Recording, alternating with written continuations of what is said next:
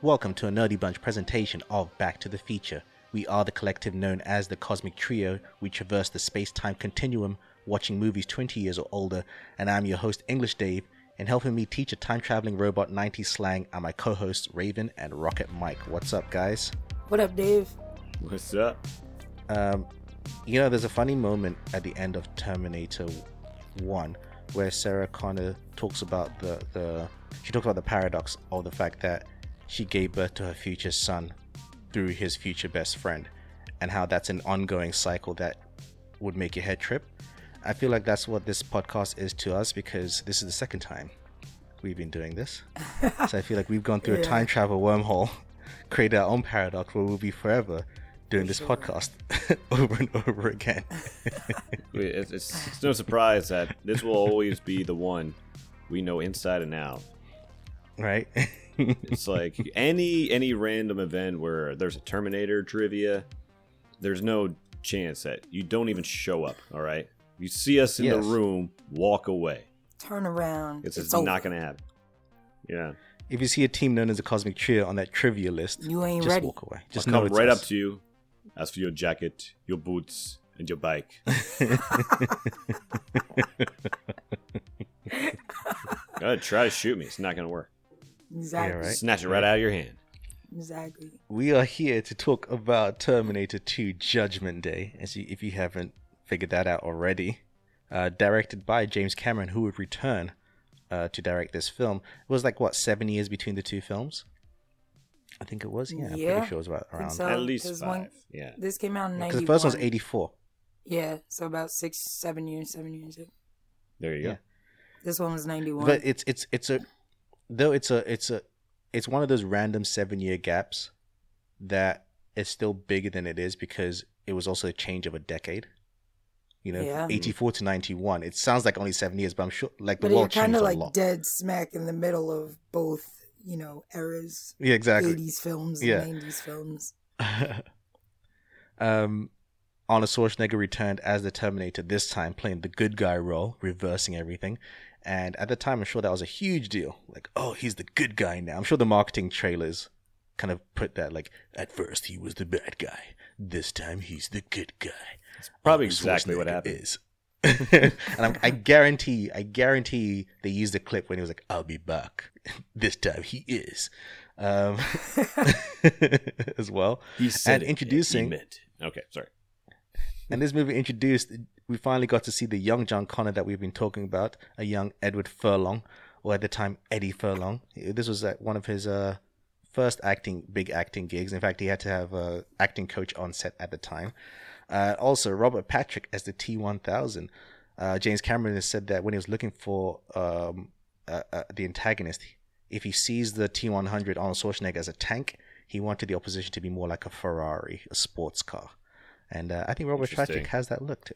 Well, actually, um. I ended up watching Uh, the, the casting of Robert Patrick, and uh, well, what James Cameron had told his casting directors or whatever, he was looking for someone with the physique similar to a dancer.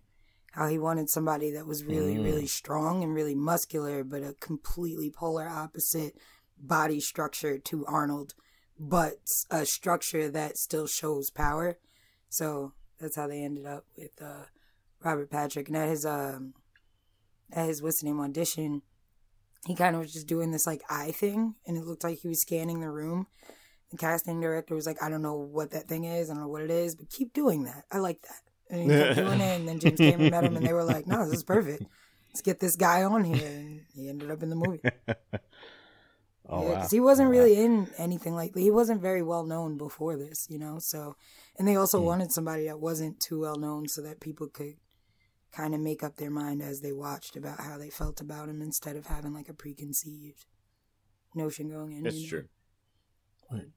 So in a way, Um, he kind this- of created and molded the character itself.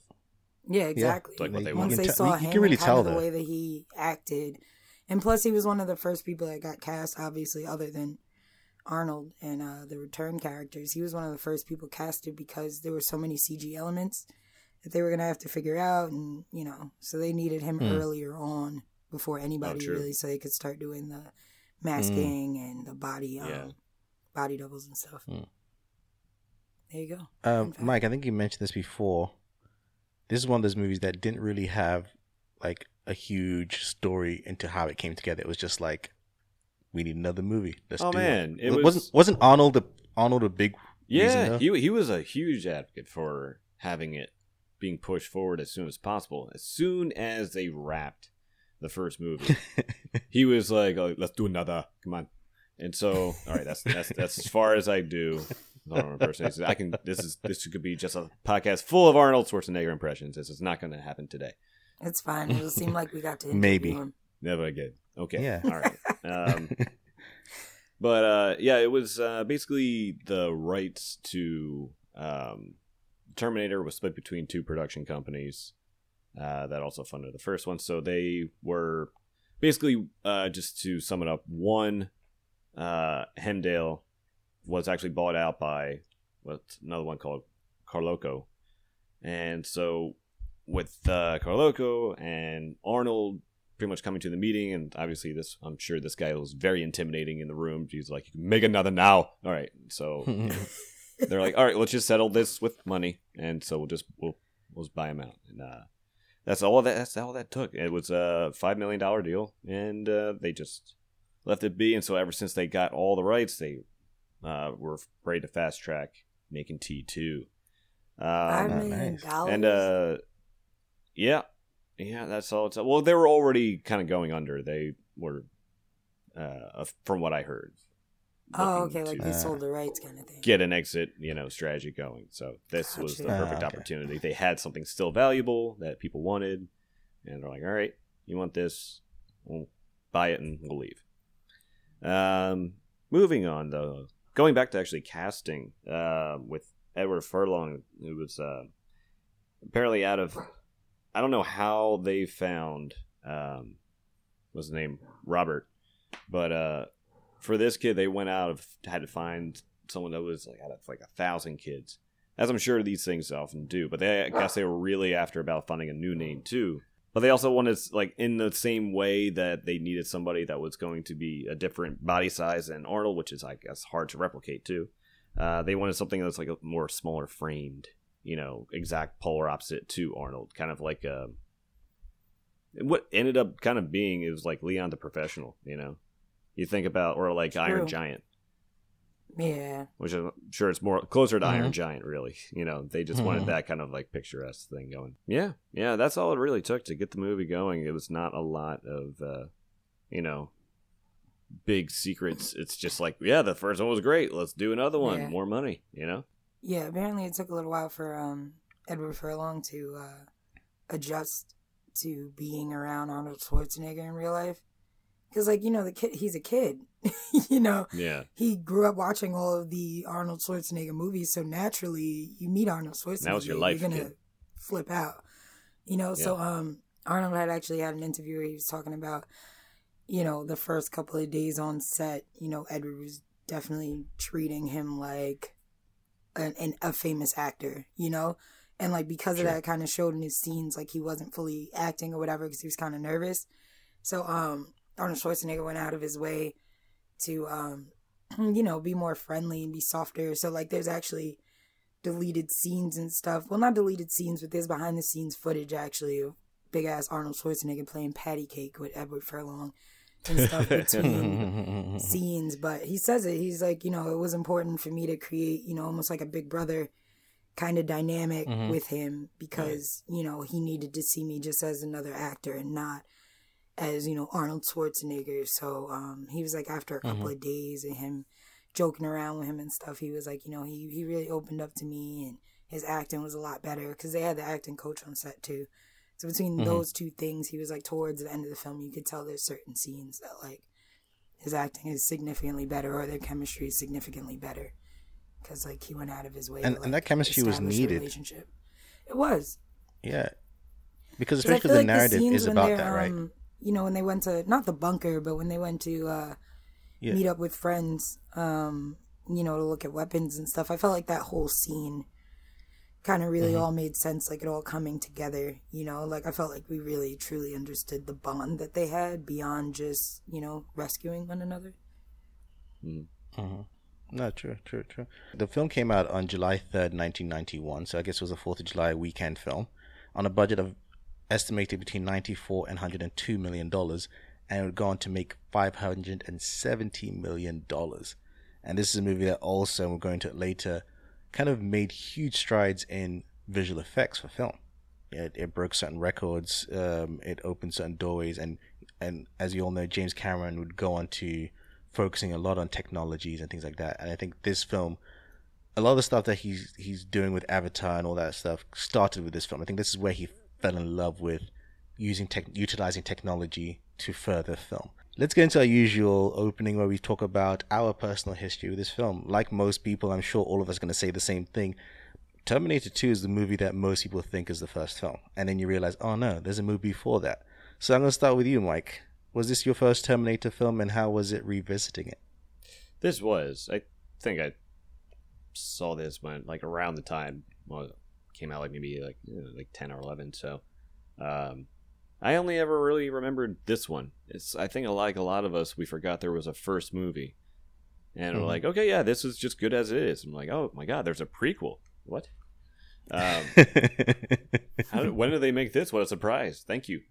So wow, Arnold looks younger in this prequel. Yeah. Wow. is, guys are uh, really stepping up again. Who is this?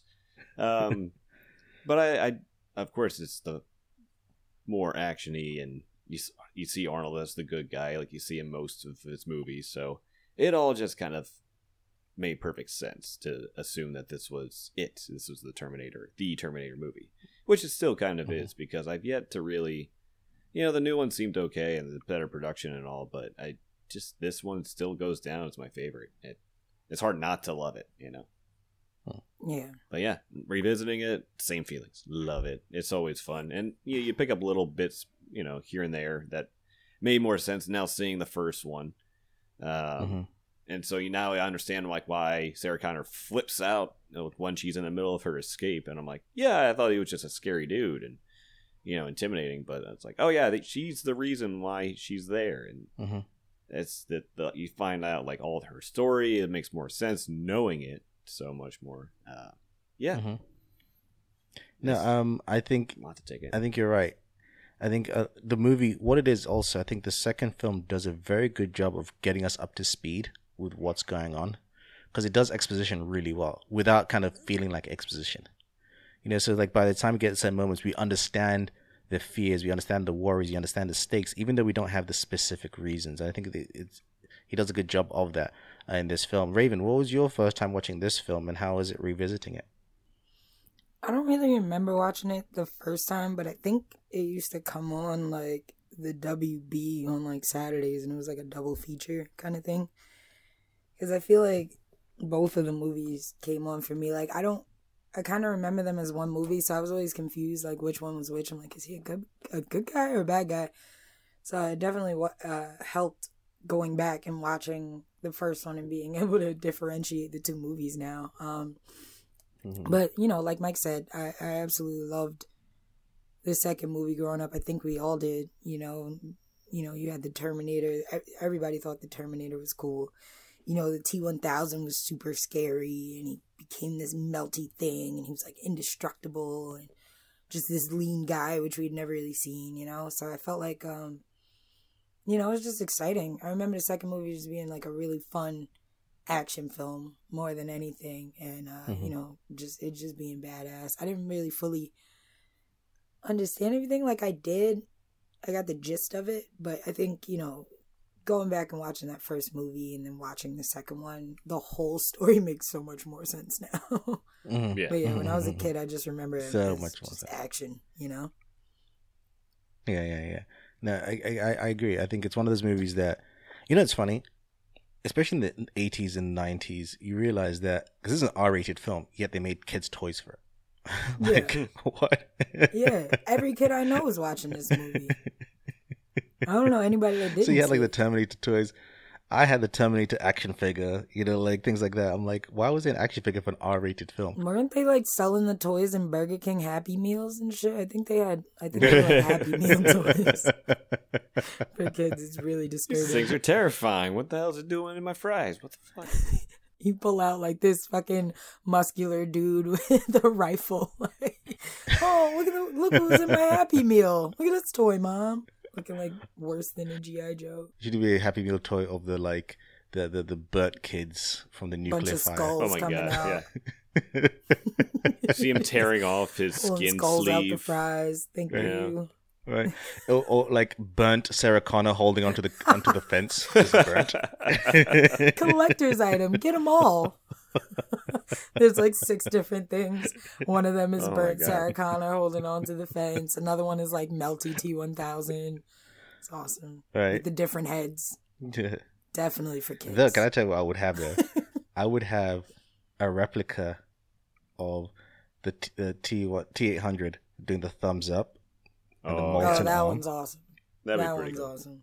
That'd be. I'll have just the That'd be arm, the thumb, and the lava. I'm good.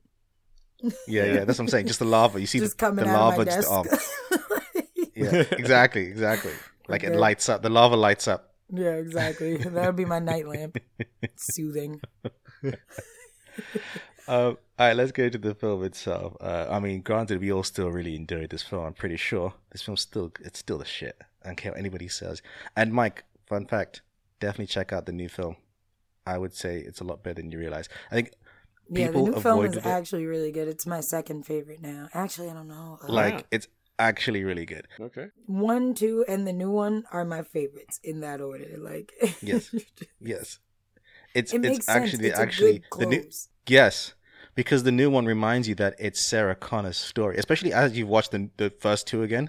Going to the third one, the new third one makes more sense. There's a lot of people who had issues with it because it doesn't focus on John Connor. But I'm like, That's it's always been part. Sarah's story though. Yeah, yeah. like, all right, let's get into the film itself. Uh, as the first film, we start with a prologue. We see LA 2029, similar to Terminator 1, but with a bigger budget this time. It's, it was almost like an There extended was actual real version of people that in same scene. one. They put people, not just skulls. Crushing skulls. Yep. And we get a recap of the first film, telling us we get hear Sarah Connor's voice telling us about the Terminator coming to capture her, blah blah blah blah blah, and we see the stakes, and then we hear the see the title sequence once again. Even though it was in the '90s, they're still going with that '80s aesthetic of the epic music. Da-na-na, Ugh, it was so up, upgraded from the first one. so epic. it's just like slamming that steel. Da, da, da, da, da. Ra- Raven, I feel like you mentioned before that it, it felt it was almost like a Skinamax. Yeah, uh, oh for sure. There's definitely moments that it feels like a Skinamax film. Like you're just waiting for somebody to come in, like I'm gonna terminate the pussy.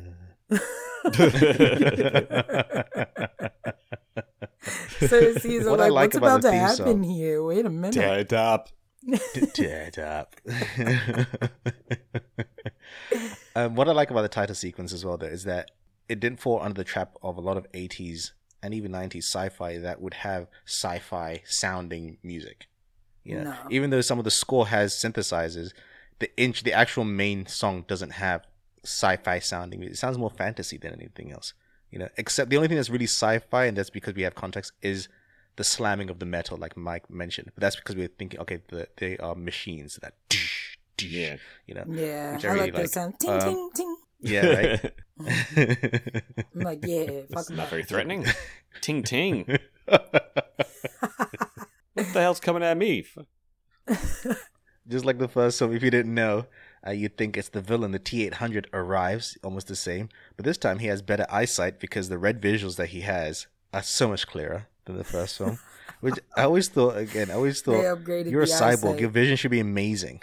Yeah, Like, why is your eyesight all red? For one. Like, yeah. it's not like it's Program either. colors. right? Um, we get the one of the most famous scenes. I would say this is arguably a famous scene in film as as a whole. When he goes to st- steal the pool hall and he wants to close your boots on your motorcycle, and uh, he does a cigar burn, all that kind of stuff. Was that cigar burn real? I wonder if that's a real burn. He took that pain. That's a good question. Because everything I'm like, that looked pretty real, but I'm sure they've actually just made a molding Yeah, of that. I'm like, I, pretty I sure. don't think this guy's making a lot of money. He's like, why the fuck would I do that? Yeah, because for example, even like the gunshots, every time they shoot the T one thousand, you know how that like aluminum kind of thing comes Yeah. out. Those are Mhm. actual pop outs. Oh my god. Mhm. Yeah, those are on timers. Mm. So Must like they go hard, man. to shoot and then it literally burst out of his shirt. So there's probably some insane way that they figured out that damn cigarette burn. Like, um, they had to. this moment also gives us a lot of um, visual cues for things that would be like really significant. So one, his shotgun. This way he gets a shotgun, steals it off the old man. Who, if this guy just took out this bike of people and then walks out, you're gonna come out with a shotgun and say, "Sorry, son, I can't let you take his bike." Like, what are you going to do? He's got just a not gun right, though. Uh-uh, He no. says. It's also just like, bro, I'm sorry, but your friend set himself up for that. If my friend talk mad shit and get beat up like that, you just gotta get beat up, bro. You should have learned. Yeah. I don't got your back. That was you. That's your own journey now. I'm not about to die. That's Right. crazy. Like, nah, yo, Goodbye you to had this mad man. times to get out of that situation, Right. and you just didn't. That ain't on me now. We also get the sunglasses. He takes the sunglasses from the old man, puts them on. I like to think because you know I used to always have a problem with that sunglasses moment because I'm like, why would it take a pair of sunglasses? This is a, I don't like jokes for the sake of jokes. But then Mm. watching the movie again, I realized, wait, John programmed him and. Oh, sent yeah. him back. He, I can imagine John programming him to put on sunglasses. It's like a little bit cooler. Yeah, right. Especially when you see what young John is like. We also cut to the T1000 arriving again. We don't know at this point who the good guy or the bad guy is. If you didn't know, he's a cop. He looks normal. He doesn't look as menacing, at least by comparison. And uh, he's looking for John. This is where we're introduced to John's life as well. We see him with his foster parents because, of course, he's not with his mother. What happened to her? We cut to we see Sarah in a hospital, and through exposition, we find out that uh, Sarah had been captured because she was trying to tell the world about all this shit. So people think that she's crazy. She's been here for a while. She wants to see her son. And she says to the doctor, You promised me that uh, if I act normal, you let me see my son. The doctor doesn't believe her. And uh, he's right. She attacks out of frustration and she's put to sleep. right. Do the same thing. I mean, yeah, I- yeah, but I he's mean- an idiot. Yeah, well, you said like, ah, we'll try it back it again in six That's months. the thing. He's an Fuck idiot. Because all you had to do was like let her go, man. You lied. Like, I mean, if you're telling me I'm stuck here no matter what, I'ma fuck you up too. Like, that's something you gotta be like, um, yeah, I'll, I'll evaluate and I'll let you know, so you could at least make it out the room safe. I'm gonna try to kill you, bro. You just lied to me. Like, there's no way. If you thought she was unstable before, I'm just saying is the scene opens with her saying to her him, "How's the knee?" So I'm like, so last week you probably tried to. Yep. so now you're trying to tell me that. yeah, in the span of a week, oh, everything's better now. She gets a lot done, you know. right. We see though. I, I like the first shot of Sarah there doing those pull-ups. I was like, damn, Yeah, like he- when you just doing those pull-ups with the I can't because do it's that. it's such a it's such a great opening shot for the character because compared to the first film, right, where we see her this happy waitress with her big '80s hair, this time her hair is like s- tied up. She's doing all this pull-ups. She's sweating. She's got like these jacked arms. It's such a contrasting character difference, and I think that's such a great introduction, reintroduction to a character. Also, Linda Hamilton's You know- acting just wow. In This movie, I feel Yeah, like right? like one was I, Right. but two, like Judgment She Day, changed. Linda Hamilton, wow, She's been through some shit. Like Yeah. wow. Especially being like she does, a, she does almost all of like she does a lot of her own stunts in this movie. I don't want Mhm. to say all, but she does a Mhm. very significant amount of her own stunts, and uh it's pretty I mean, even dope. 'cause talking she about just learned range. so many skills, like in real life, Yeah. to do this film. Like things that she didn't Mhm. have to do. Like she picks that lock in real life, but Mhm. we'll get to that later. nice, nice. Yeah, yeah, that. that's Shit. that's real life, and that's real time. That's how long it really took her. Pretty dope. I don't trust her anymore. Okay. she can bust her way out of fucking. She's gonna come find me now at my house. Yeah, she's not really the one to fuck with. Okay. You're like, good to know. You talk about her range. I think that scene when she's talking to the doctor is a great example of that range because you see her being very calm and quiet at first. You know, we see that recording of her screaming, "You're all gonna die!" You know, and then and then when she gets ang- doesn't get her way and she snaps. You that you know in one scene going from very calm to snapping. It's not easy without being without overdoing it. Mike, I'm sure you can Yeah. understand that. You know, like some people can overdo that sometimes. It's hard being and not make it seem natural. gradual. But it calls for it, you know. Yeah, I think she does a great great job of that. Um, meanwhile, the T one thousand gets a picture of John because why not? Why if a police officer came to my door and say, "Hey, your son, who's always rowdy, I'm looking for him. Do you have a picture?" Sure, here, take this picture. Especially because the foster parents didn't really care, I guess. Yeah, they don't give a shit. He's a nuisance. They didn't, and they they even shared the information that there was oh there was a guy looking for him on a bike, you know, and of See, course that's the one. they're not going to trust him. You see this big brute coming up with like you know leather jacket and riding on a motorcycle. He's like, "Where's your boy?" I'm like, "I'm not fucking telling you." But then the yeah, I would be mad yeah. confused. Like, I don't have But then boy, bro. T1000, you also see the uh, the advancement in the the AI itself is that they have a little bit more personality, and he's actually mm-hmm. shown he can actually smile. in this one, he can do mhm, that. mhm. Uh, it's like okay, yeah, it's more trustworthy. Authority it's figure. funny that you say you can actually smile. I just realized what you did there because later on the film, the Terminator can't smile. He tries Yeah. to smile. he does Just- the teeth thing. Try. It's these, but that's the thing. It's little touches like that that make the film great. It's you know like the fact that this one can smile and the other one later on, we, when John's trying to teach him to smile, he just gives this awkward look. Yeah, it's just those little touches that kind of make the film so much better the more you watch it. Um, we, we see a bit of John's skills. Skills, you know, we know that he's going to be some great leader and he's good with technology. He's the one that hacks the T800 to send it back in time to protect him. Bro, back in the day, hacking was so easy. Why didn't I know how to do that shit? Damn it, mom. Also, I didn't think about that the first time I saw it. I'm just kind of like, that was every kid was doing this, I guess. Shit. It's also funny because it's like typical kid. Because I'm thinking, yo, he got four hundred dollars. Four hundred dollars changed my life right now. So I can't imagine in the nineties. He goes straight to the arcade. but I was like, arcade. he's a kid. Like, he Shit, was a I would have done the same thing. I would have done the same thing, except I maybe also would have stopped at the diner on the way. And that's probably the only difference. But I'm like, four hundred dollars at an arcade. If you're not top three in every game, then you're a failure. Buy the machine at that point. Like, what are you doing? Yeah, I'm, I'm, I'm pretty sure John is probably number one in all these games, though. I'm pretty sure, like he He he's a has good to be. He's dropping four hundred dollars a Yeah. day. He's got unlimited continues, Um, yo. He better be the best. Guy who owns that loves that kid. Like, I don't know what you're doing, but come on back. Business Drop has them never quarters been better, pocket. man. Mhm, right. Yeah. This is all you. I don't know what You your did this for do, me. wow. We get some exposition. John talking to his friend about how he knows these things. He's like, "Oh, his mom taught him how to hack into things," and so this is our first of many moments where we we get this realization that John didn't have a regular childhood, and and uh, he knows certain things that regular children don't know. Uh, then we're introduced to uh, Cyberdyne and Miles Dyson, and we find out that after the events of Terminator One, one of the reasons why everyone thinks Sarah is crazy, and this is something I didn't pick up on before, is that all evidence from the first film was taken away by a company known as Cyberdyne. And we find out that some of the people working on this didn't ask any questions. Miles Dyson says, I didn't ask any questions about it. I just worked on it, which would be something that would come to bite him in the butt. You know, some scientists Poor don't guy. ask questions. like, That's a problem. Damn. Hey, Poor I'm just- I'm Miles, man. I, I don't feel sorry for him. I don't feel as sorry for him because as a scientist, I feel like there's certain things you should ask when you work with things. You know, again, the introduction is when the guy says, Hey, where did we get this from? This is crazy tech. And he's like, just do what I do when I first came. Don't ask. Hmm. So you were working on super high advanced technology and you just thought, let me not ask where it comes from. I mean, he's probably paid Like- not to ask. Did you see his house? You're not asking questions. Yeah, but but that's what I'm saying. But either way, if a job, if someone gives you a job and says don't ask questions, you know one day that's going to come back and bite you. You know get It's gonna, like any.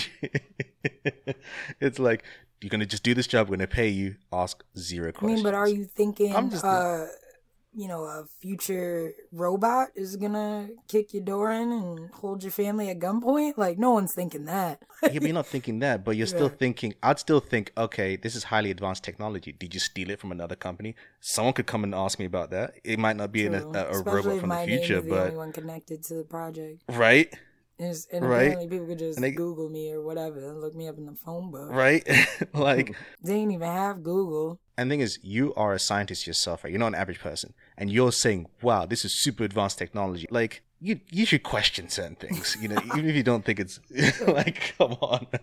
should ask some questions. We also see the arm as well. He brings out the arm. I want one of those arms on display, the metal robot arm. I think it's right. pretty cool. So awesome. Uh, we go to the Galleria where we see John uh, playing his arcades, and he has a really good friend who gives him a heads up. I, I think that was a good friend moment. That's It's a like, I don't know that kid.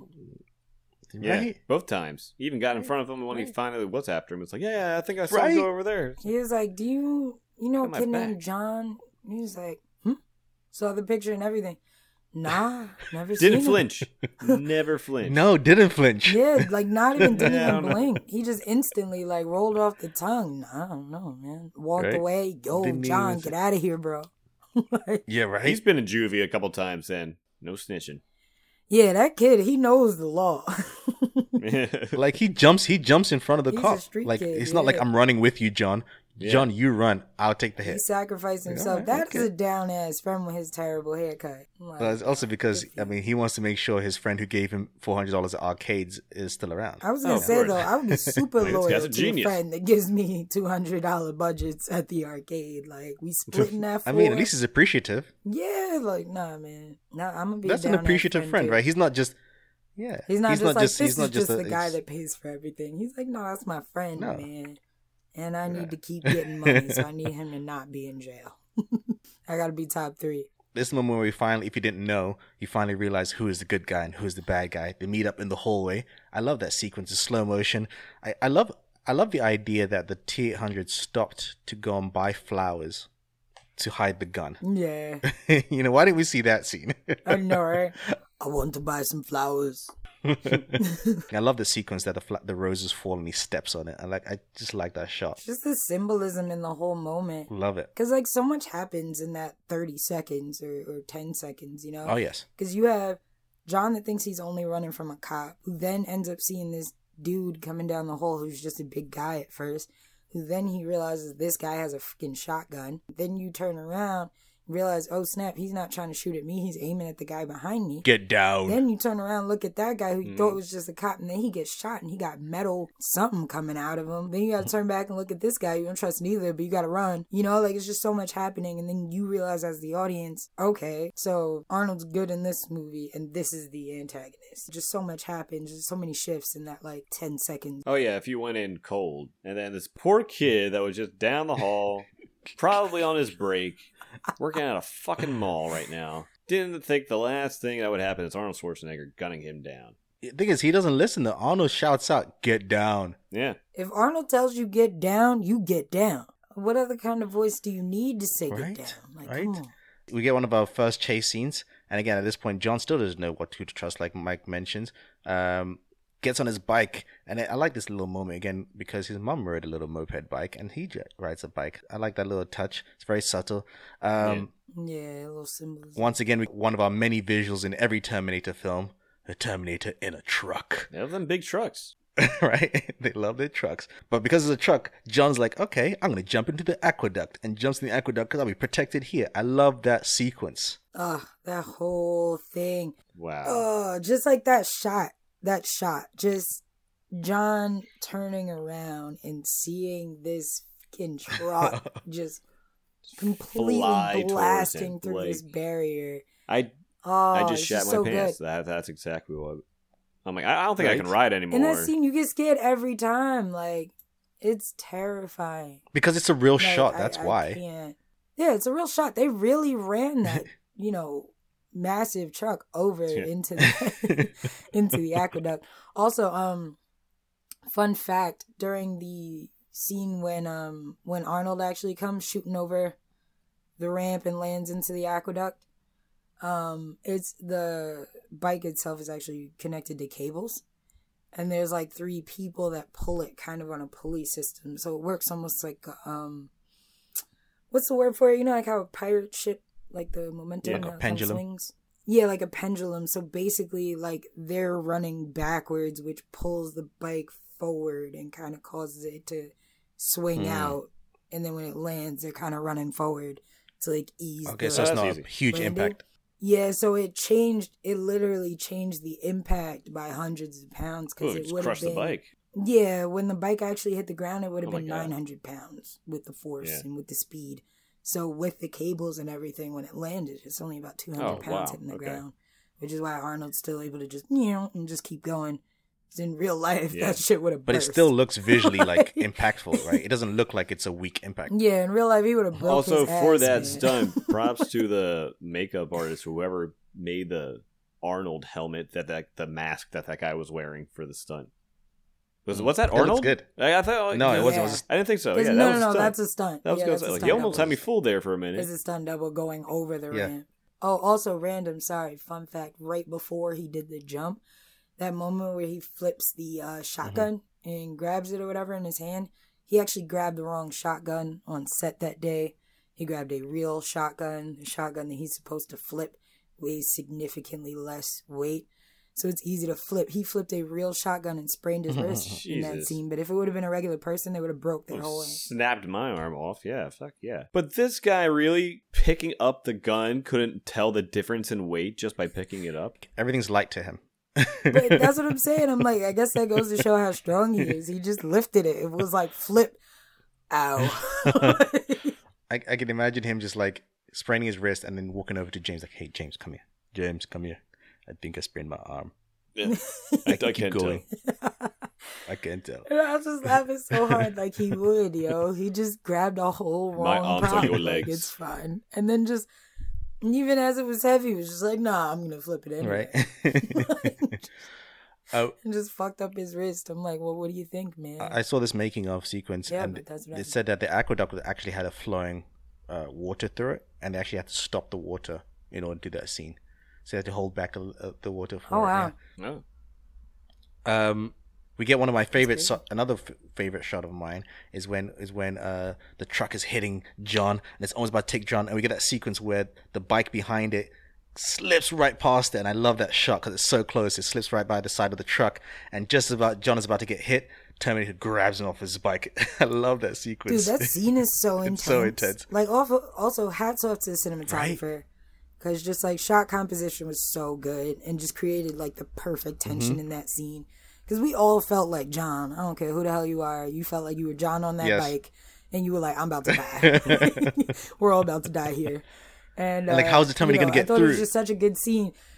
Yeah, and then the best thing is like when um you know when Arnold and the Terminator scoops around side of him and just lifts him with one arm, plop, like, throws him on the come bike. and then and then his bike gets crushed under the truck So instantly. Like I love that that we see that. You know, as soon as he gets lifted up, boom. And it adds to it too, because you're like, oh That man, been you. they're next. They're going under the truck.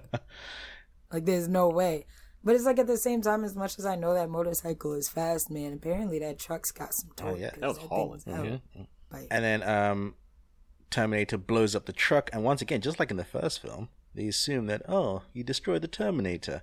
But then we get the we get the f- first time we see the T1000's true form when it's walking out with the the liquid metal. that shit is like, nuts. No one ever learns their lesson from truck explosions. So I ended up looking into that too, um, because I think that we had spoke briefly about this at the end of the last podcast, and we talked about the like Capri Sun mm-hmm. commercials Yeah. back in the day. The, like, yeah, I don't know if you saw them, Dave. You know, because I don't, I don't No. think they showed them out there, but there were literally commercials where people would sip a Capri Sun pouch and they would turn into this fucking morphed, you know, Terminator thing, but they could fly and you would just mm, fly off and shit. And we all thought we could do it, so we all went out and bought Capri Suns and did not turn into Mercury. but either way, um, I actually ended up looking into it. The this movie actually created that technology. That technology did not exist previous to this movie.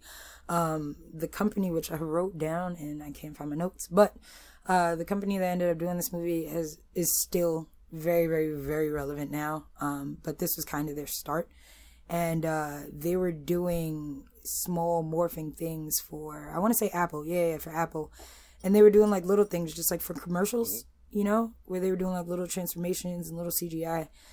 And uh, James Cameron had kind of come to them with the challenge of creating, uh, you know, um, a like indestructible Terminator that could like morph and stuff. And they were actually projecting literal graphs onto Robert Patrick's body. So like he was standing there and they had like a projector up that had grids mm. and they were hand drawing the grids onto his body so that they could do what we end up seeing, the metal mm-hmm. morph and stuff. They said after the movie came out, sadly, people only saw the morph, but nobody took the reason mm-hmm. why. You know, because like in this movie, in Terminator 2, there's a significant reason as to why he is the way that he is.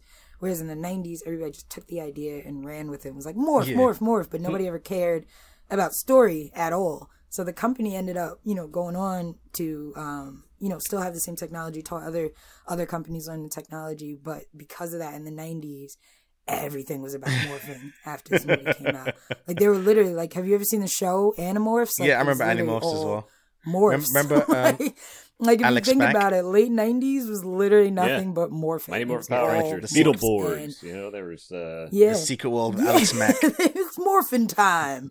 like it's, it was all about the morph, and it was because of this movie and James Cameron that uh, morphing came on to be a crazy trend. But all of them kind of hated it and felt like you know they created a monster kind of because people were taking the idea that they built and like kind of bastardizing it and, and you know kind of ruining it Oh, because well. you're just morphing anything now you're not thinking about the story behind it uh, but yeah it was a fun fact It's it's like it reminds you of what would happen in the late '90s with the Matrix bullet time effect, right? exactly like that's you know we know plenty of movies that use it where it's like you know it's a good thing and is and there was a reason behind it but you know all you know the comic folk all they see is uh, ooh cool morph let's do that for juice boxes you know really didn't need it um, we we get some ex- exposition. This way, we find out that uh, when, when John is with the T eight hundred, the T eight hundred tells him that thirty five years from now, future John will reprogram him and protect him, and um, he wants to call his step parents, and we also find out that his step parents are, are dead. I love this sequence because we find out a couple of things about the Terminator. One, that it can mimic voices, which we Mhm. see in the first one, but we see it again. And two, that that um, the T one thousand apparently likes being the mother now, making beef stew, waiting for John to call. So it's like you were just acting normal. he's just making beef stew but let's just take a moment to imagine what happened, right? He probably kills kills the the lady out, out of sight. And then the husband comes home. He's like, "Hey, honey, I'm home." And the T one thousand like, "Hey, honey," gives him a kiss. I love you, baby. Did that whole playing the role for a while. yeah right you didn't know when when the, the call is gonna happen. Yeah, it's ready to be there all day and night. Start a whole new life. You might never call, and he's just the wife now. You know, he's just a housewife committed now. too deep. you don't go full housewife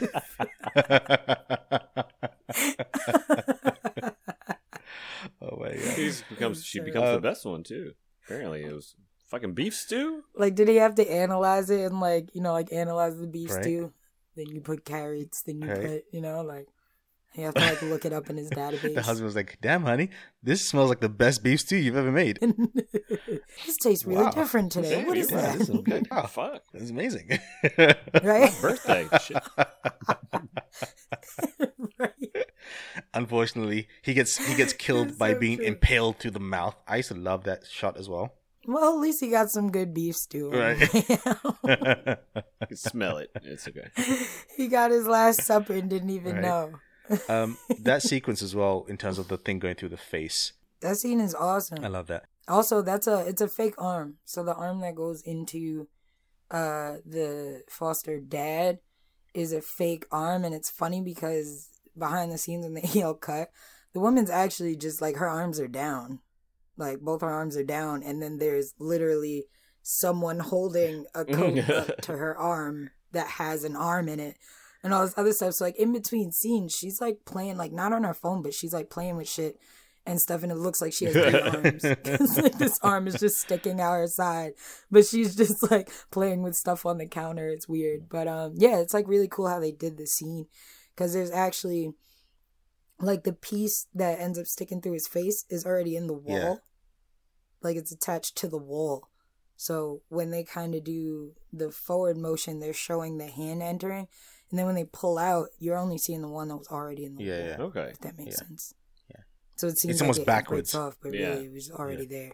Yeah, yeah, exactly. It's almost like shooting it in Yeah. reverse, and he just has his mouth open, and Yeah. it looks, it looks so good still. I'm sure that sequence took like for a whole day to set up. But it's those kind of sequences that I appreciate in the film, that kind of detail that make Oh, the film stand sure. out. Yeah. After John finds out that his step parents are probably dead, or foster parents are probably dead, he spends a bit of time with T800. We get some expositions about him and his mom. We realize that he thought his mom was crazy, you know, and he's having this moment of realizing she was right this whole time. He thought she was a Yeah. loser. It's so sad. it's- it's like so when he gives his whole little like speech, Yeah. he's like, "Oh." You know what I will say though? In that moment, I realized Judgment Day is actually a good movie. Yeah.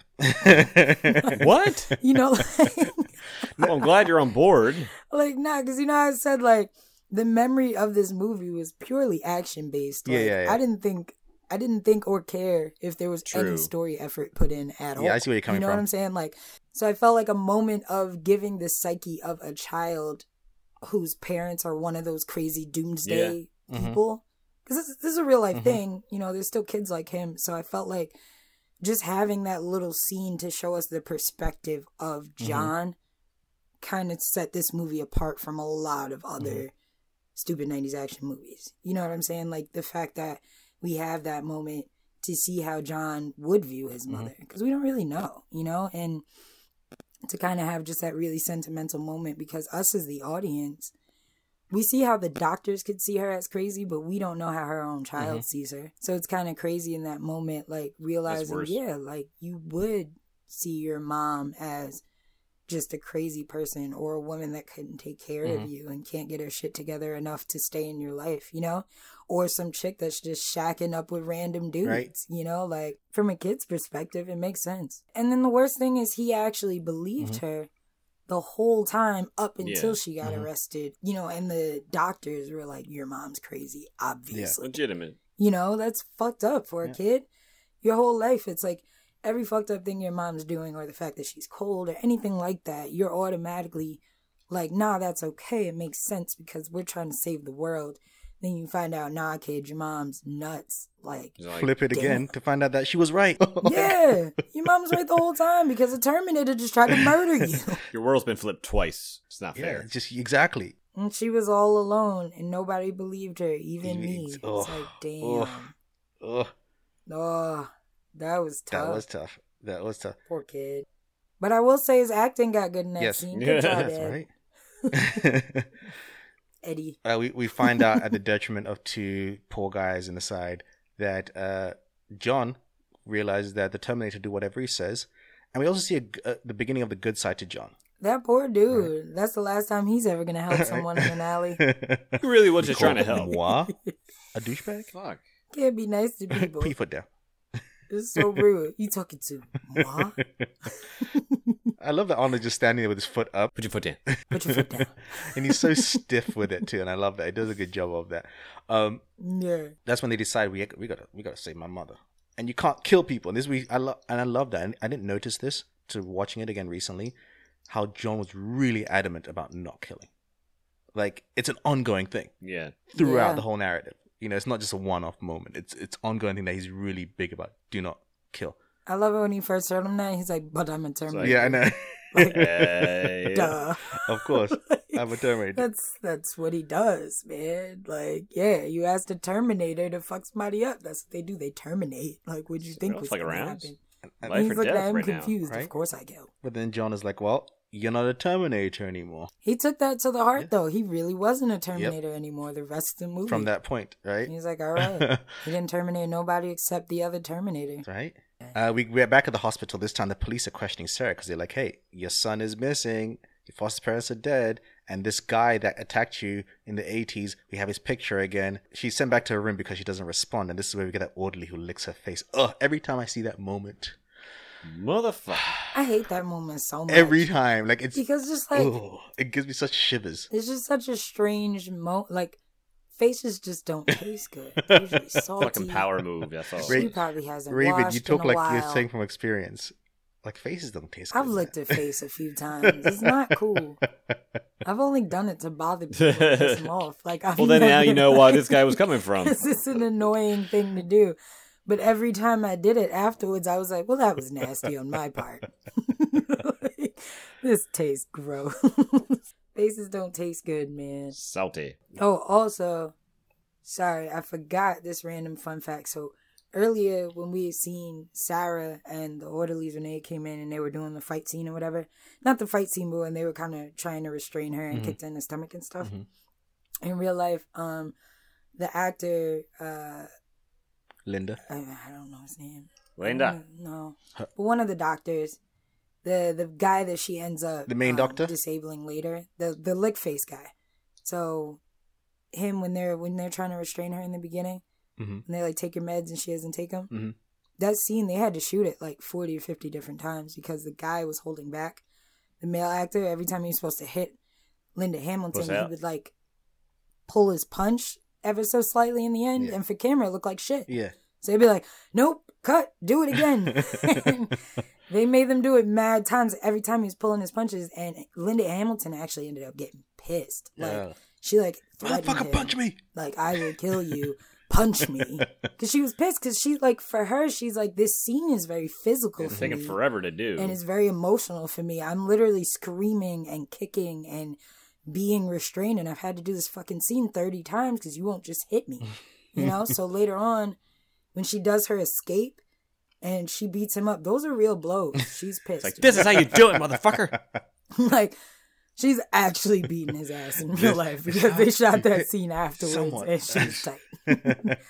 she was fucking him up.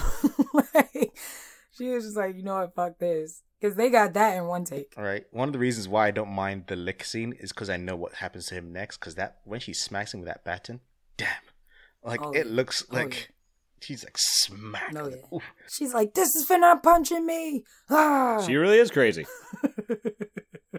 At the same time, we realize the T1000 has arrived at the hospital as well. Dun dun dun. He's trying to get in. I love that sequence with the checkered floor. Yeah. Morphs up. It's like, ooh, that's Oh. another morph. Another fun fact. There you So go. some poor PA had to hand paint all of those tiles. That floor is one color. What? Oh. Swear to you.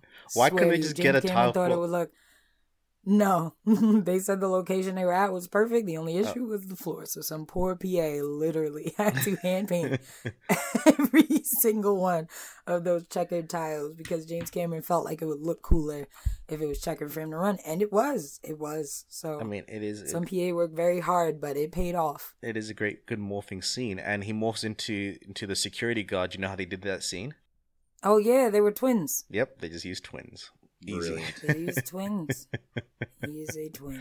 Instead of going So crazy, just smart. use. Sometimes just use the simple thing. Just use twins. It's genius shit. Linda Hamilton's a twin. Yes, she is. Her twin was used in this film Really? as well.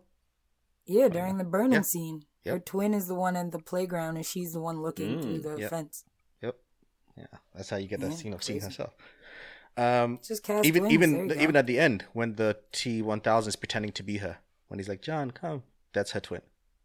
Because you know when there's two of her. right. Yeah, Yeah. yep. Yeah, that's her twin as well. Um, Sarah escapes using the paperclip she stole earlier, and like she takes the doctor hostage. Yeah. Also, I love that scene so much more knowing that she did that herself. Like, she really broke that lock free with a fucking paperclip. Linda Hamilton did that in real life. And this is where everyone's coming together. John and T800 arrive. Uh, T800 shoots the guy in the knees. John's like, "What the hell?" T800's like, "Hey, he'll live." I love that line. He'll live. like he'll live. it's the best. he'll live. This is just a trend for the rest of the movie. They'll live. Right. They're never going to be able to work live. again, but they'll live. Right, right. But he'll live. It's very rule not to kill anyone. so- Um, Yeah. Okay. Yep. and and uh, as as Sarah is making her escape, I love the sequence where she breaks the key in the in the lock in the door, which is another genius move. Great, great move. so smart. and as she gets to the elevator, T800 walks out. Oh my god, last time she saw that thing, he was attacking her. So understandably, she's frightened. I love that slow motion scene when she falls Ah, down. I love that scene. She's like on the floor. No, no. Oh, Dave, we reenacted that scene in our short. we did. oh yeah. did. In Veronica We did. Chase, we Yes, literally did that we scene. We We shot it as an homage. We shot that whole scene.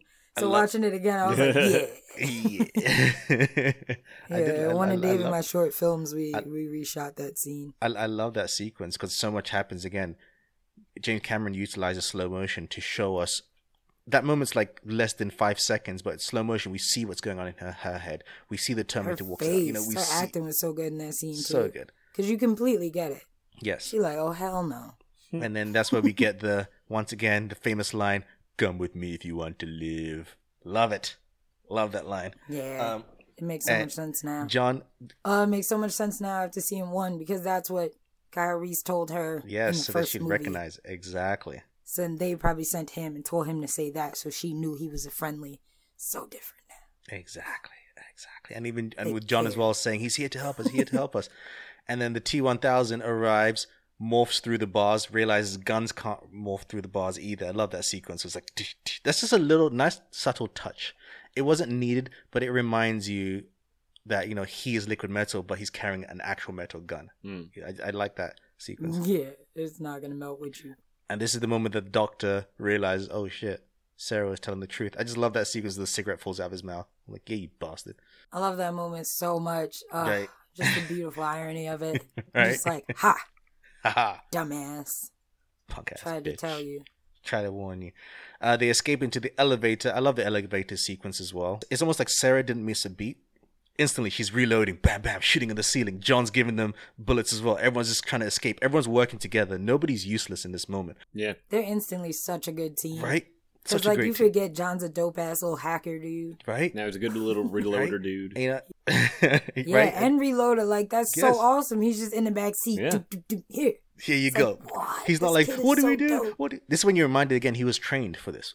You know, he was prepared for Yeah, this because at first you feel, you know, because there's definitely a point in the movie where you feel bad that he can't just be like a normal hmm kid. You know, a part of you is like, it's kind of sad. He knows how to crack into ATMs and all this other stuff. But then in this scene, you're like, He's oh, ready. hell yeah, dude. Reload that shit in the back seat. Let's go. it was Let's so do it. Let's good. do. Let's do it. It's just nice seeing useful kids. Right. But I also love the sequence when the T T one thousand jumps in the car and hooks onto the back of the car, and it's like, like that whole sequence, man, It's so intense. And he gets shot in the face, Mm. and then Oh, uh, those weird arm things. yeah, yeah, Oh, oh. It's so creepy. so creepy. And it's like, Like- literally just like a fucking shelf bracket, and it's Right? so terrifying. That's why I think it's so great. It's like, oh, he, he can't create he can't create projectile weapons, but he can create like like uh, uh like spears and all that kind of stuff. Knives and spears, yeah. And I love that he creates that Blunt hook thing. force objects. It's such a unique visual with the hook, and I like that. It's yeah, like- so yeah, you're right.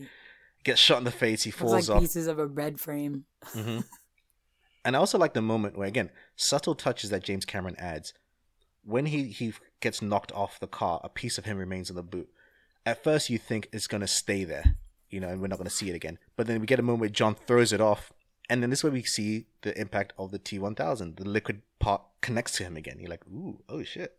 I forgot that he was that cool. You know, like, I love that moment. Just simple moment of it just connecting to the shoe. It just adds so much to what it is. Yeah. And the, the threat of what it could be.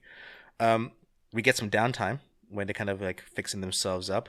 The mom's still the mom's mad at John for risking himself again, reminding reminding him that you are the important one in terms of to be protected. I have to protect you, and if you're coming after me, I can't protect you. And this what I I love this moment because even though she's the important person in the story, from her point of view, John is the point important person in terms of keeping him alive. What I like about her character is I think a lot of writers, whenever they make badass female characters, it ends up just being a guy with boobs. And this moment reminds us that Yeah. she's a mother and she's reacting She was like a a mother, mother. first, yeah. What are you doing, That John? was definitely a mother speech. Right? That was a mother speech. And I love that. It's just like there's Yeah. a strength in her being a mother. You know, it's not a weakness. That's like if you get lost in the mall, how they're like really relieved they found you. But Yes. you're, also like, you're in trouble. and Did not tell you to stand right there. Like, how many times I tell you, you shouldn't have come for me. What is wrong with you? Like, I love that. And then he starts crying Yeah. because he's like, I was just trying to help. You know, I just want to. Mm. And I love that moment because you're reminded again. What's wrong with your face? I, again, these are moments that they're great little moments and they're funny moments because for s- someone like a machine that's meant to learn that doesn't understand, what's wrong with your face? No, I love that moment. And we get some exposition about the future as well. That the Terminator can last 120 years, that its wounds will heal, which is again another thing that comes by later in future films where this film lets us know that even though they're robots, the skin is organic. It burns it, it would age as well, which makes sense in the new film why Arnold is old because the skin ages. Yeah, it's, Yeah, that makes sense. it, it's this was uh, something that people thought was a problem. I'm like, no, this movie clearly tells us that this is this, this is the situation, and we also know that the Terminator is built that the more it spends time with humans, the more human-like it becomes. Which again, the third, the new third film plays with. I thought it's done really, really well. Um, It really is. Ugh, I, actually really enjoyed the third Mm-hmm. Right? movie. I really want to watch it again after watching two. I'm like, damn. right? I've seen it like, twice. I've, really I've seen the new enjoyed movie it. twice, it, just makes also, I didn't realize how much I missed Linda Hamilton. Like, Mhm. I, I, I wanted to Mhm. see her again. I but also the narrative just makes sense. It just makes Yeah, it makes sense. complete sense. It's So much sense. duh. they decide to head south and um, during the trip, John teaches the T800 to talk like the cool kids. Hasta la vista, no problemo. I love that moment as well. And it, Raven, you telling me about how Arnold and him built a relationship, you know, before started filming, shows in these scenes. You Yeah, can see because definitely. Arnold kind of he does a good job of playing this robot that's almost a child itself, right? That's learning new things and trying Yeah, to figure things out. Like it doesn't; those scenes could come across stupid and corny, but I think it comes off like really earnest. Mhm. Yeah, I, I love those kind of moments. Yeah. We also find out that uh, uh, John, when they arrive, uh, uh, meet all their friends. Was it is it Mexico where they go to? 'Cause we see it down south, but I don't know specifically where they went. I can't remember. They went to I want to say it's Tijuana, but I don't want to Okay. Um, but we get some exposition from John telling the Terminator that this is how I grew up. You know, I grew up around these kind of things. You know, I didn't grow up a regular kid, which kind of makes sense why he goes crazy at the arcades, right? he never had a chance to play. yeah, right. He just wants to be he a just wants to be a little kid. Um, they meet the family of uh, Sarah's friends for supplies, like I mentioned earlier. Uh, but like John says, I grew up in helicopters, learning how to blow up stuff, and, and, and we see the minigun foreshadowing what's can come what's to come up later as they recoup some of their weaponry. Um, Sarah also decides at this point, you know what? Rather than wait for Judgment Day to come, let me take matters into my own hands. Who's this Miles Dyson guy uh, they speak of? And she finds out that Mi- Miles Dyson is the the head of Skynet at the time, and one of the reasons for pushing the the, the Skynet program hmm in years to come. So she decides maybe I should do something about that. But um, before this, she has her little. Uh, Mm, so extreme, right? Let me just go kill him. Damn. Like, before she decides to kill him, though, she has she has that nightmare, though, right? The the nuclear dream. You know, that's when Mhm. she has that dream where everything's getting blown up. that was up. an intense. super nightmare. intense. And like you mentioned earlier, this is where they utilize her sister as a body double in that sequence, where she sees herself playing with a young John, and she's like, "No." Can I tell you? When I was a kid, every time I'd walk over to a chain fence, I would do that sequence. every time, and I'm sure you listeners and you guys, and from now on, so dramatic. so though. dramatic. And also, when she's on fire, it's a um, it's a what do you call it? It's a Animatronic. thing. It's a wax Ah, figure okay, thing. nice. So like that's why it's so fake and dramatic in the moment because she makes one face and the it only Yeah, has you gotta one face, face. and now it's melting. So just through the teeth, and that's it. Um, I was looking at something behind the scenes for that sequence. Everyone at home is like, so they didn't set her on right? fire. I was I was Weak. watching a uh, behind the scenes on that specific sequence, and some of the visual effects guys say said that that was one of the hardest scenes to do because they were blowing up statues of kids and people. In yeah, the so playground. disturbing. Like that's your job now. Oh yeah, true. That must have been hard to get a Yeah. permit for. Can we borrow your park? Yeah, what are you planning on doing? Um, nothing too Yeah. crazy. Just a couple explosions. Oh, what are you blowing up? Mm, statues Kids, of just women and children. No big deal. It's for a movie. It's fine. must have been a hard day. Like, damn, yeah, that's definitely hard. I, lo- I, lo- I love the sequence again when John's talking to T eight hundred as well. He also mentions, and I like that Sarah told him. He mentions the fact that he knows, he knows that his dad is from the future. He's very much aware. This isn't hidden from him. He's like, this is trippy to think about. I know my dad's from the future. I know he's gonna become some. I, I know that I become some warrior. Blah blah blah. It's something to get my head around, and I love that idea that that was not kept from him. You know, he knows that. Um, after this day daydream nightmare, actually before that, I like the idea of the high five moment. it's like high five. it's like ow, that hurts. Um, just a reminder that this is Uncle Bob isn't really Uncle Bob. He's actually uh, Terminator. Um, they find out Sarah's disappeared, and she's written a line on the table saying "No fate." And the full and John is like, "Oh, I know this full quote. The full quote is." There is no fate but what we make, which means we are in control of our own destiny, which means we control the fate, which Sarah sees then that means I can go and kill Miles because I'm going to control my fate. Um, He knows his mama really Yeah. well because I wouldn't have came to that conclusion. I would have been like, "All right, ma, see you when you get back from the grocery store. he does She'll be back. It's fine. He does know his She's mom- definitely not going to murder anyone. right. they go to the Dyson home, and she's about to snap snipe Dyson, and his son saves his life with a truck. Boom! Shoots the the the window. She attacks him, but ultimately, when she's about to kill him, she can't do it. She holds back. She she could easily snipe him from far away. No, thankfully. At least from far away, it was easier for her. But like in his face, she couldn't do it. She couldn't do it. John arrives, and and John is adamant. Especially when she realized he had a Yeah. kid and a family. Exactly, exactly. And when they arrive, Sarah, I love the moment where John's like, "Mom, what are you doing? Like, you're not supposed to kill." And again, John reminds his mom, "You are stopping, trying to stop the Terminator, but you've become a Terminator yourself." Yeah. You know, and, and I love that moment because it's like yeah, mm. it's like we're fighting to stop something. Because you're trying to go back in time and wipe people out before they could do certain things. That's literally what Terminator. Right, do. right. It's like you're being a Terminator, It's- and I, They go back and prevent things from happening. I love movies that kind of show how sometimes, in order to be the good person, you can't justify doing exactly what the bad person is doing. And sometimes it's easy to justify, I'm doing Mhm. this for good reasons. Well, that's what the bad person thinks they're doing too. You know, it's like perspective. And I love that moment of John reminding us, no, we can't kill. And she has that moment to be like, thank you, John. You know, and I love that that she's aware of. Yeah, and I also felt like it was a really good like mother son moment Mhm. too that we hadn't really gotten to see because it was like, you know, technically the most vulnerable or the softest that we've seen the 2 of Mhm. them in a scene together. You Mhm. know, And so, I really felt like that moment was kind of powerful. Like, oh wow, yeah, she still notices that's her Mhm. son. like, okay, good.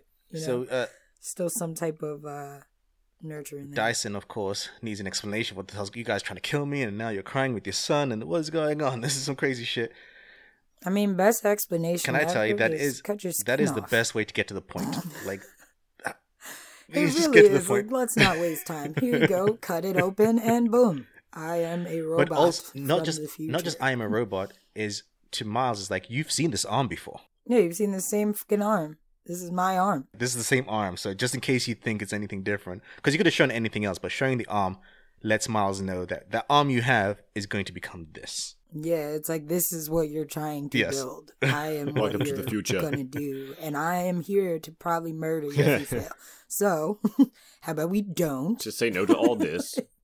Good talk. they all decide to go to Cyberdyne to destroy all evidence of this, that this future doesn't happen. So they all go down to Cyberdyne. Um, and I like that when, when they tie up the guard, uh, the other god finds out right away. Like, it's no wasting any time. It's like straight up, God finds them, is like, yep, there's somebody here. He's like, yeah, it's them too. He knew who they were. Like, damn, you're not good at this. But again, once again, we see John at Cyberdyne. We see John's skills because they can't get through one of the doors, and John's like, "I got this, I got this, son." And then John opens the door, and uh, while the others are setting up the bomb, uh, T800 takes care of the police without killing. I love that sequence. I think Cameron takes great care to visually to show us that no one's getting hit. Yeah. It'd be very easy to assume somebody gets hit, you know. It's a minigun. We get visual shots of all the bullets hitting the floor in front of the cars. We get shots of the policemen running away from the cars before the cars explode. So unless some guy was like hiding in his car and no one could see it, they do a good job of That's just natural reminding us that. selection at its best, you know. Weed You out the know, we dumb get this ones. good reminder that Terminators are killing. Yeah. Guy killed himself. Um, they Yeah. go grab it, all, all the robotic pieces, and the SWAT team raids the place. And while they're raiding, they accidentally shoot Miles. So Miles is now like incapacitated; he can't move anywhere. So he's like, Poor Miles, he's man. like, "Go, you just go, just go." And I love that move. that sequence. Oof. when he's Oh my out, God. I don't know how long I can hold this.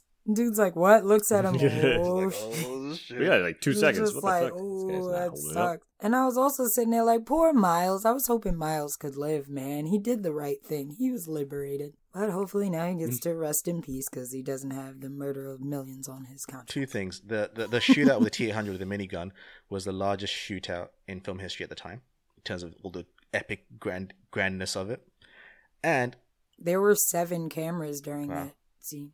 And when they when the building blows up, that's a real two story building that they blew up, and they only had one take on that, Yeah, yep, yep. which is which is I heard about that. insane. So this the, it blows up, but at the time the T one thousand steals a helicopter in midair on a bike, which is dope.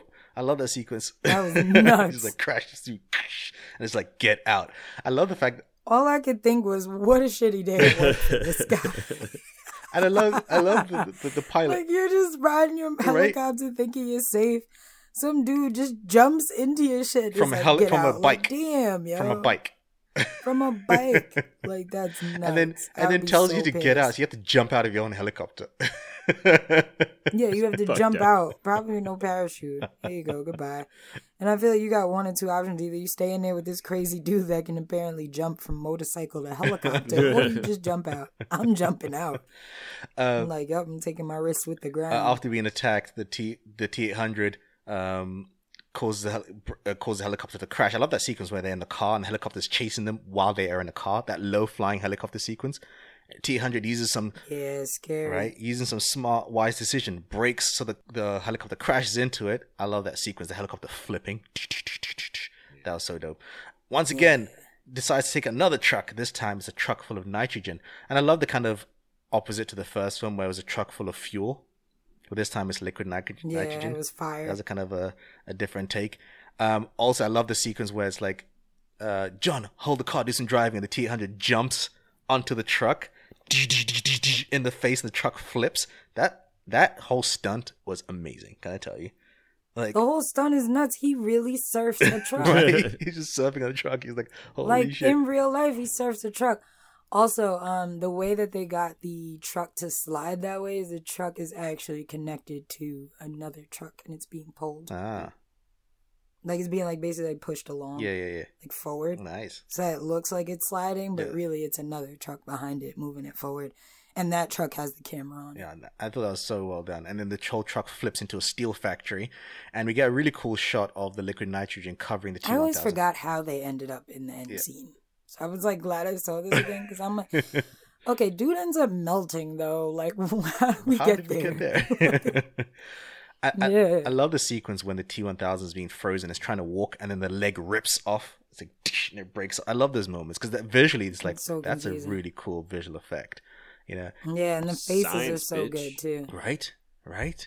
Oh, also I saw I saw how they did the um, how they kind of did this last sequence because you know, as they've been doing with everything else, they they made um, you know, Doubles. Uh, why why can't I think of the word doubles? Yeah, they made doubles for uh his character, but in those scenes, there's obviously a bunch of different ones leaning in different directions, frozen, and he had to make the expressions for all that. But the way that they got his expressions is almost similar to like how uh, if you go to a dentist and you get X-rays, how they have like that camera that kind of Mhm. swings around you Mhm. and gets like every angle. There's literally like he's sitting in a chair and they tell him what scene it is and he makes a reaction and then there's a camera that takes every angle of his Oh, face and body structure and then they impose that to end up with what we see. And they like recreate it and that's where like the grids and all that other stuff comes in. But Mm. it's really cool how they did it. But um all the faces he makes you know he's just making dramatic faces. So like it's funny seeing it get done because he's just sitting there all wide mouth you know? But like in the end it looks so good. Yeah.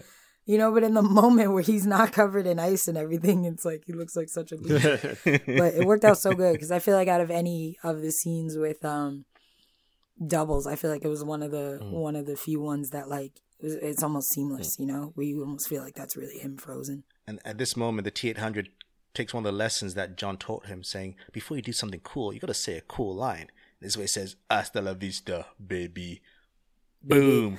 Shoots in the face. And once again, in typical Terminator fashion, we're made to think everything is over. Everything is good. They've saved the day. Yay. Never. But again, which again, nice little touches by Cameron as the filmmaker. Liquid nitrogen, but you're in a factory full of molten lava, molten heated metal. There's gonna be heat. That liquid, that nitrogen gets melted. As it gets melted, the T1000 slowly comes It makes together. so much sense. So much though, sense. Instantly, we don't even get to enjoy winning for ten seconds. Yep. Like, Yep. damn. He re- emerges once more and is chasing. And before this, Sarah had, had been shot in the leg, so she's now limping. So she can't move very fast. So the T800 stops to slow down the T1000 so that John and Sarah can escape. They have a really cool fight. And again, I love, we didn't speak about this earlier on when they were fighting in the hallway. But I think the fighting between the two done, is done so well because you understand that these are both machines, for one. You know, the physical Yeah. machines with a lot of strength. They, they're not fighting like ninjas. It's just like boom, boom, boom, like brute strength. You know, even the smaller Yeah, one. it's all just about Terminator. Yes. You know, it's all just it's all hits and force that Yes. should take you out Yes. in one blow. But because they're Terminators, it, it, you know, they're not dying. But every single shot is, you know, very much technical. You could almost feel the fact that they're scanning each other. Mm-hmm. That know, sequence when- searching for weak spots. when it grabs the massive thing and ramming it in the face of the T800, like boom. I just like wow. You feel so sorry for the T800 because you start seeing like the skin peeling You off, do. you know, of his face. You're like, Yeah, you're like, are you sure you can't? Yeah. right? that, He's bro? hurting. He's hurting. No flinching. It's just Like, like, it's this happens weird. every He day. said that they have pain receptors, but they can't feel pain the way that we do. Mm-hmm. But they are aware that they're in pain, Mhm. Mhm. like in the previous movie. Mm-hmm. It's it's like so weird. It's like so you can feel that or you can't. that sucks. Like, And uh, the, I'm really hoping that it's just an alarm Right. going off and like you're not in actual pain because that looks really painful. the T1000 um, gets the T1000 traps the T800's arm in a cog and it keeps going after Sarah. Sarah, I love this moment again. It's a mother moment. She's like, "John, get down there and I'll come after you." As soon as John goes down the shaft, she pushes him away. That's such a great mother moment again, where he's like, "Mom, no, we're supposed to go together." And uh, the T1000 grabs Sarah and she's like, "Call out for John." She's like, "No," and he starts poking her arm. Raven, fun fact.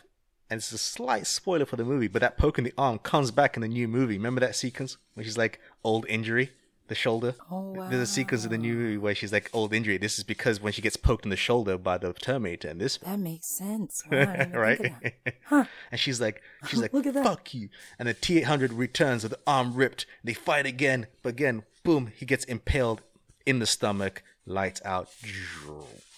This movie keeps faking us out, man, with the deaths of these Terminators. But I love that sequence.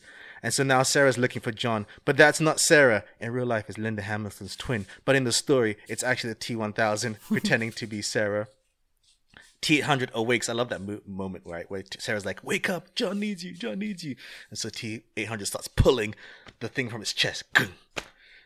And I love that sequence, just slowly pulling it out because it's so dramatic. I think Cameron does a great job of building up, build up, build up, build up. Yeah. And then the real Sarah arrives with a shotgun. Can I tell you, this sequence is amazing because the sequence with the shotgun is something I didn't realize until, if you remember, when we first see the T 1000 and Arnold's shooting at him at the mall, he shoots him seven times and before the, tur- the T 1000 falls on the floor. However, when Sarah's shooting him now, she shoots him six times before he fall before he falls over. And when she's about to shoot him the seventh time, she runs out of bullets. That's why he doesn't fall over. That continuity that needs seven mm. shots to fall over is amazing. I just love that Cameron kept something as, Yeah. as simple as that. It's like, wow, that's just so amazing. But then the T one thousand arrives and helps out and boom attacks, knocks him into the, the they knock him into the thing. And I love that sequence of it morphing into all the images that it used before. Oh, it's so awesome. So scary, feel like that's like my favorite scene in the movie. You know what's crazy too though? Like when he gets like split in half and his body's like half melting and all those different face structures. That's all that's all real too. Those are all doubles. What? Mm. Yeah, I thought I Like, used to think that was and CGI. one for like Same.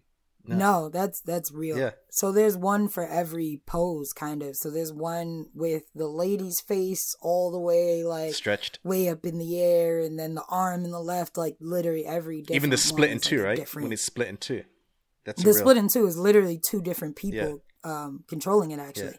So there's somebody that has their arm in one arm and one body, and they're moving the arm independently, and then there's somebody else that has their arm and the face part, and then they're moving separately. Wow. So it's crazy. Like they're all like puppets and, and Hmm. crazy shit. But um, I think that's part of the reason it was done so well. You know, because they they spray painted silver or whatever, but there's certain parts where they just basically did an overlay in the computer, but the physical uh, Mm-hmm. Structure is real. But no, it's it's Yeah, it's just the metallic part that makes it look, you know, the way it does, but it's real.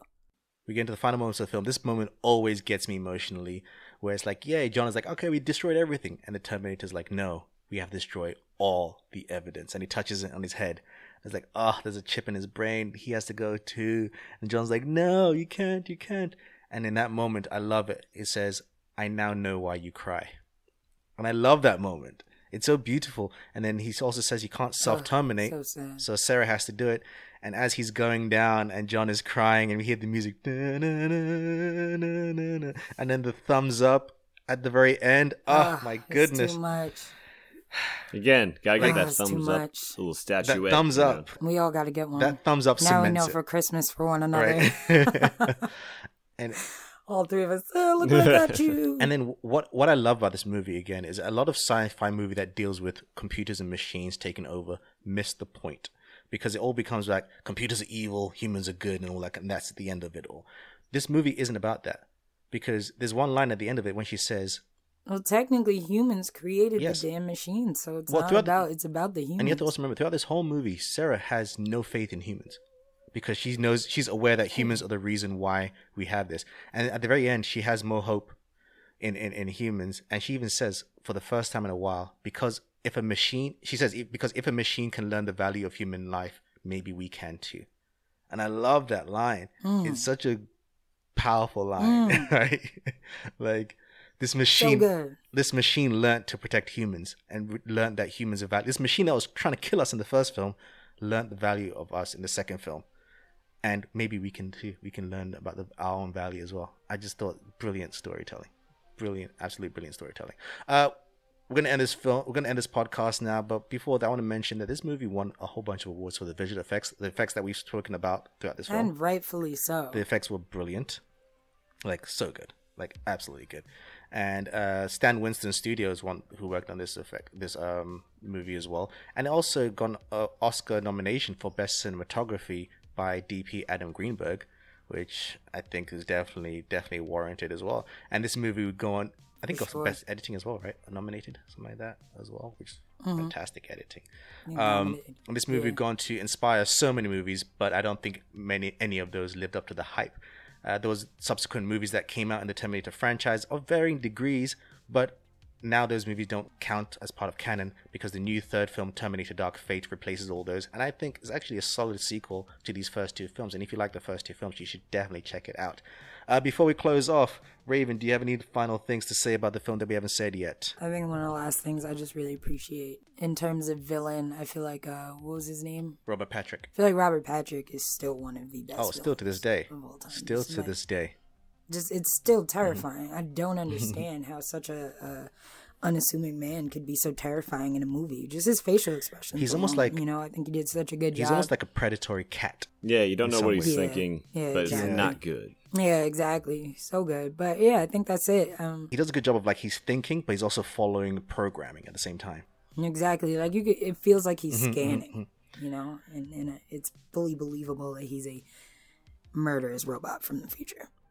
And I think that's it. You know, everybody's performances were really amazing. Mike, any final thoughts that we haven't mentioned yet? Um, not that I maybe what's what haven't I already said about it? I mean, this is something that I'm always gonna look forward to going back to. S- Yeah, Still holds always up. will. Um, that's Yeah, that's never gets old.